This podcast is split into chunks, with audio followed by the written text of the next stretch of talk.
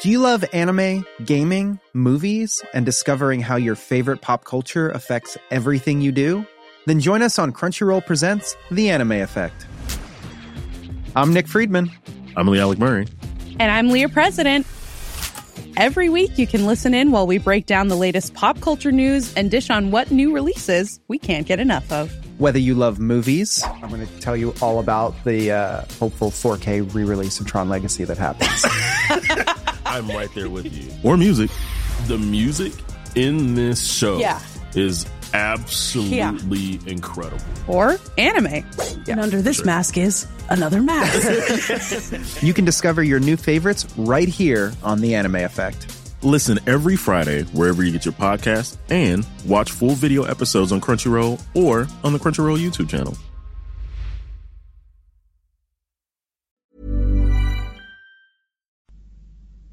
بر حسب عادت یکی از طرفهای مکاتبه خود را لایلیوس و دیگری را سقرات مینامید. دوستانش را به کشف دستنوشته های مفقود شده ادبیات لاتینی و یونانی نسخه برداری از متون قدیمی و جمعآوری سکه های کهن به عنوان اسناد گرانبهای تاریخی برمیانگیخت. ایجاد کتابخانه های عمومی را ترغیب می‌کرد.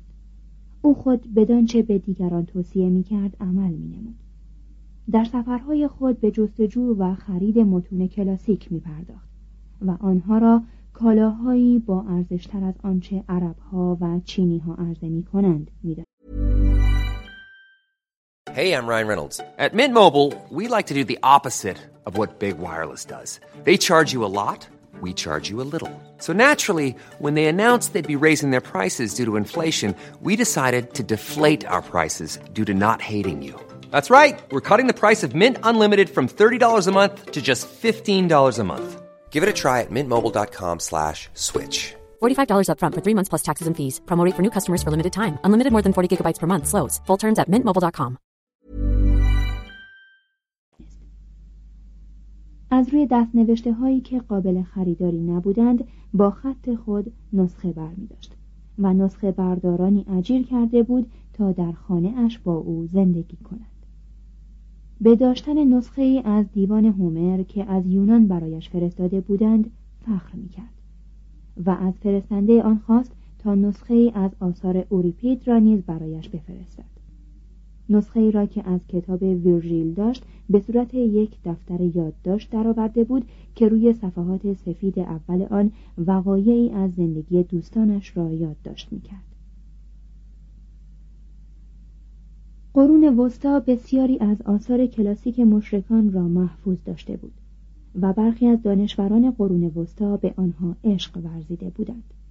اما پترارک از اشاراتی که در این آثار رفته بود دریافت که شاهکارهای بیشماری نیز به دست فراموشی سپرده شده اند و ناپدید گشتند و از این رو بازیافتن آنها را وجهه همت خود قرار داد. رنان پترارک را نخستین انسان متجددی مینامید که در غرب لاتینی احساس لطیف محبت آمیزی نسبت به فرهنگ باستانی آفرید. این توصیف البته به عنوان تعریف تجدد کافی نیست. زیرا تجدد نه تنها به بازیابی جهان کلاسیک پرداخت بلکه طبیعت را نیز به جای ماورای طبیعت کانون توجه بشر قرار داد.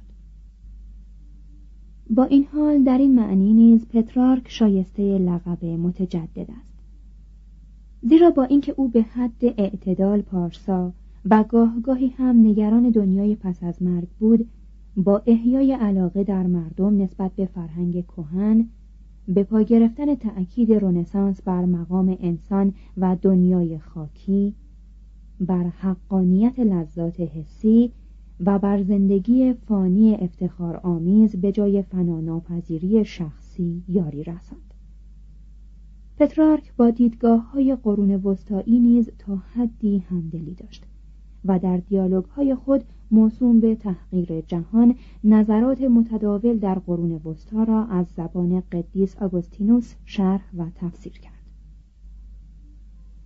اما در آن گفت و خیالی خود در مقام دفاع از فرهنگ دنیوی و شهرت خاکی برآمد پترارک هرچند هنگام مرگ دانته فقط 17 سال داشت از لحاظ خلق و خو مقاکی آنها را از هم جدا می کرد.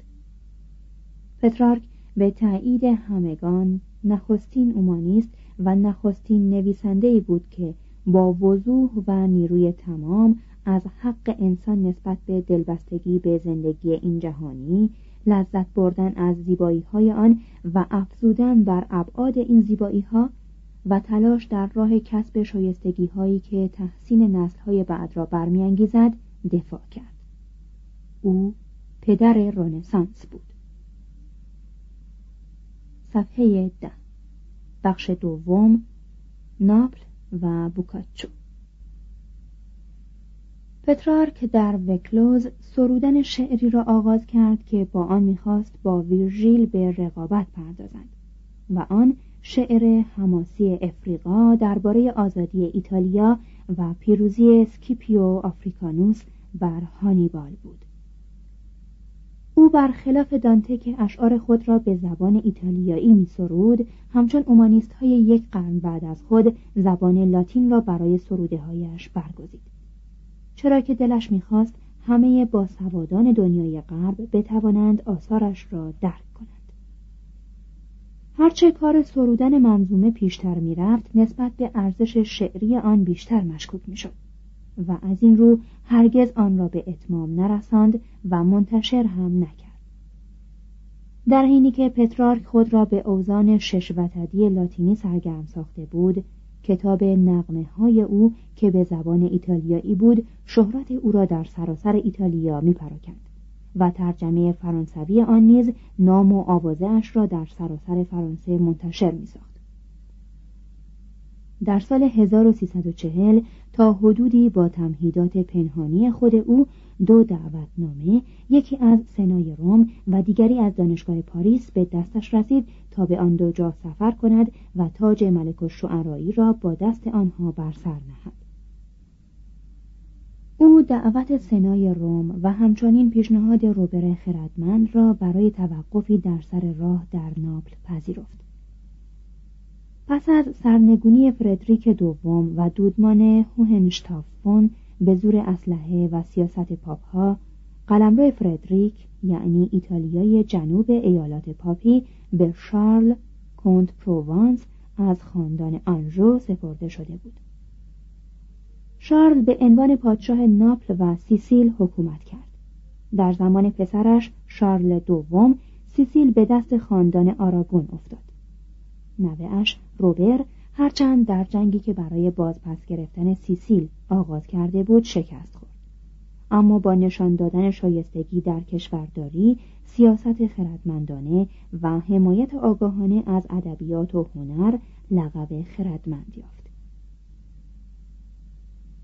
قلمرو فرمانروایی او از نظر صنعتی ضعیف بود و کشاورزی آن زیر سلطه مالکان کوتهبینی قرار داشت که چون امروز دهقانان را تا آستانه انقلاب استثمار می کردند.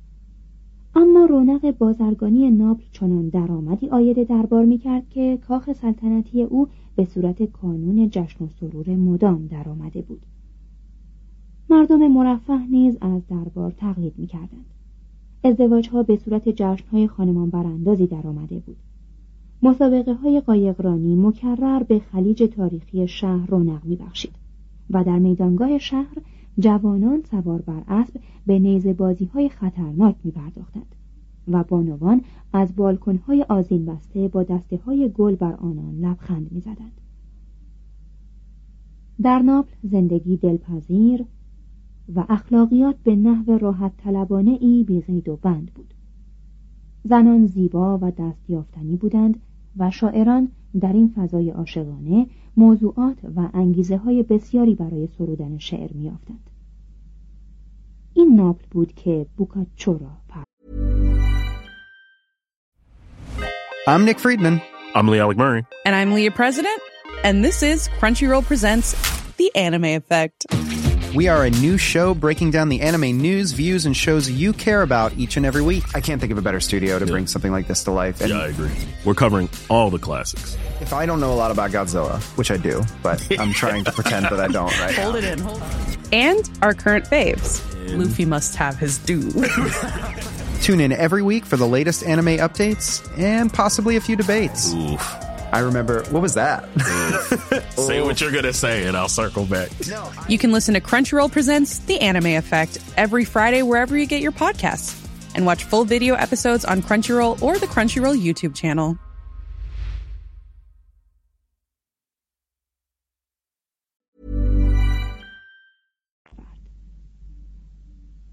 جوانی که در پاریس به دنیا آمده بود حاصل ناخواسته پیوندی عاشقانه بود میان پدرش که بازرگانی فلورانسی بود و معشوقه فرانسوی که هویت و اخلاقیات مشکوکی داشت. چه بسا حرامزادگی و تبار نیمه فرانسوی در ایجاد شخصیت و سرنوشتش مؤثر واقع شده باشد. در دوران طفولیت او را به چرتالدو نزدیک فلورانس بردند. و در آنجا زیر دست نامادری دوران کودکی رنجباری را گذرانید. در ده سالگی یعنی 1323 به ناپل اعزام شد تا به کارآموزی در امور مالی و بازرگانی بپردازد. چیزی نگذشت که او هم همان گونه که پترارک از علم حقوق بیزار شده بود از کار تجارت منزجر شد. زیستن در فقر و با شعر را مرجع داشت. دل و جان به اوید سپرد از خواندن مسخ و شیرزنان سرمست شد و بیشتر ابیات هنر عشق بازی را از بر کرد. و درباره آن نوشت بزرگترین شاعر دنیا نشان می‌دهد که چگونه می‌توان با آتش مقدس ونوس سردترین سینه ها را سوزاند. پدرش که نتوانسته بود کاری کند که او به پول بیش از زیبایی عشق ورزد به او اجازه داد کار تجارت را رها کند به شرط آنکه به تحصیل قانون کلیسایی بپردازد. بوکاچو پذیرفت اما دیگر برای عشق ورزیدن پخته و رسیده شده بود. فتنه ایام و بانوی شهرآشوب ناپل در آن موقع ماریا د آکوینو بود. او دختر نامشروع روبر خردمند شاه ناپل بود. اما شوهر مادرش او را به فرزندی خیش پذیرفت. این زن در دیری تحصیل کرد و در پانزده سالگی به همسری کنت آکوینو درآمد. اما او را در حد کفاف نیازهای خود نیافت.